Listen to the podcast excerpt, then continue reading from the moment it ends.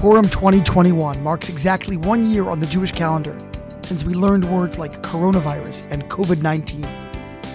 Last Purim we celebrated normally, though with a hint that an ominous future might beckon. Horror stories from Italy and elsewhere abroad were circulating, but we weren't quite certain what that portended for us, presumably impervious Americans. Of course, we now know that we are not beyond the reach of an undiscriminating and vicious microbe. It has been a year of unmistakable tragedy, over half a million deceased in the United States alone. Although there still is so much we do not know about this disease, we certainly have far more understanding now of what we're up against and have adjusted our lives inestimably in response. At the same time, we recognize that vaccines have arrived, introducing concrete reprieve as well as a more intangible, but no less important ingredient hope. It is interesting to think about Purim in the context of where we stand today, sandwiched between terrible misfortune and optimistic horizons. After all, Purim is the only holiday that occurred, historically, between a moment of recent destruction and imminent rebuilding. In 586 BCE, after standing for 410 years, the first temple was destroyed by Nebuchadnezzar and his Babylonian armies. The Jews were exiled and scattered throughout what became the Persian kingdom. Yet the prophet Jeremiah assured them that their displacement would only be temporary, and that in 70 years' time they would return to Israel and construct a second temple.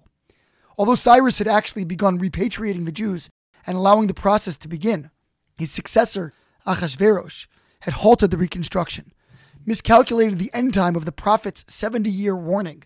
He believed he had conclusively defeated the Jewish people. In celebration, Achashverosh organized a drunken orgiastic feast lasting 180 days.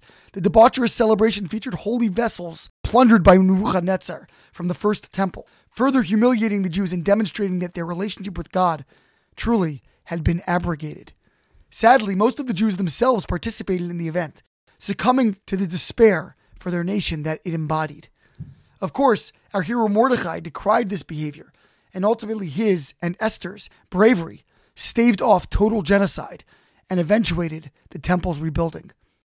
What I find striking about this story is the Jews' swift descent into moral despair. 900 years earlier, they had miscounted Moshe's anticipated return from Mount Sinai, leading them to construct a golden calf. And now, they again despair due to a calendrical error, abandoning all hope for a redemptive future. A people that had served God in the Holy Temple with its holy instruments only decades prior was now imbibing libations of treachery from those very same vessels.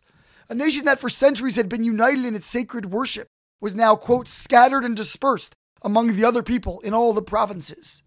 Simply put, the Jews lost hope.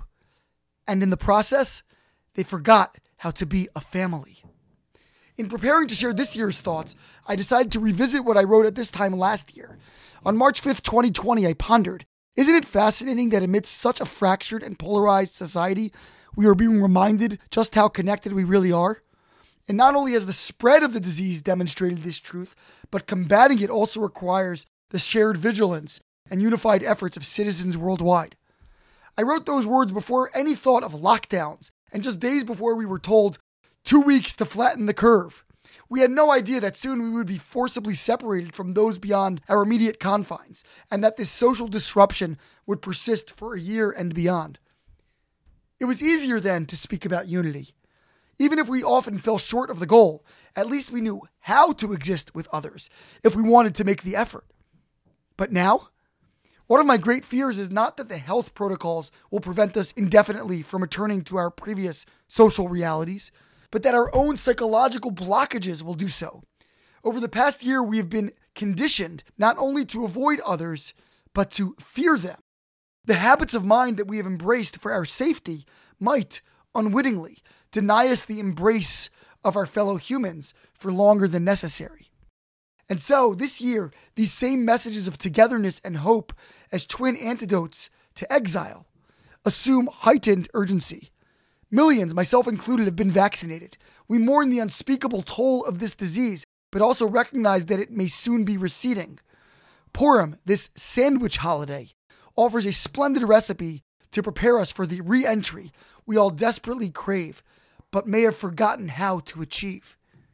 As she prepares to risk her life to save the Jewish people, Esther instructs Mordecai to go and gather all the Jews. Their solidarity out in the land, she knows, is integral to her success in the palace. Along those lines, on this special day, we send gifts, mishloach manot, to one another, and place a particular emphasis on giving charity to the needy, matanot levyonim. We read the Megillah in the most public gatherings we can manage, attenuated this year, but still as a congregation. And we eat a festive meal that includes intoxicating drink, erasing barriers between people, and allowing pure love to emerge. All of this counteracts Haman's claims of our divisiveness. We are one people, after all. This Purim, we still must be prudent.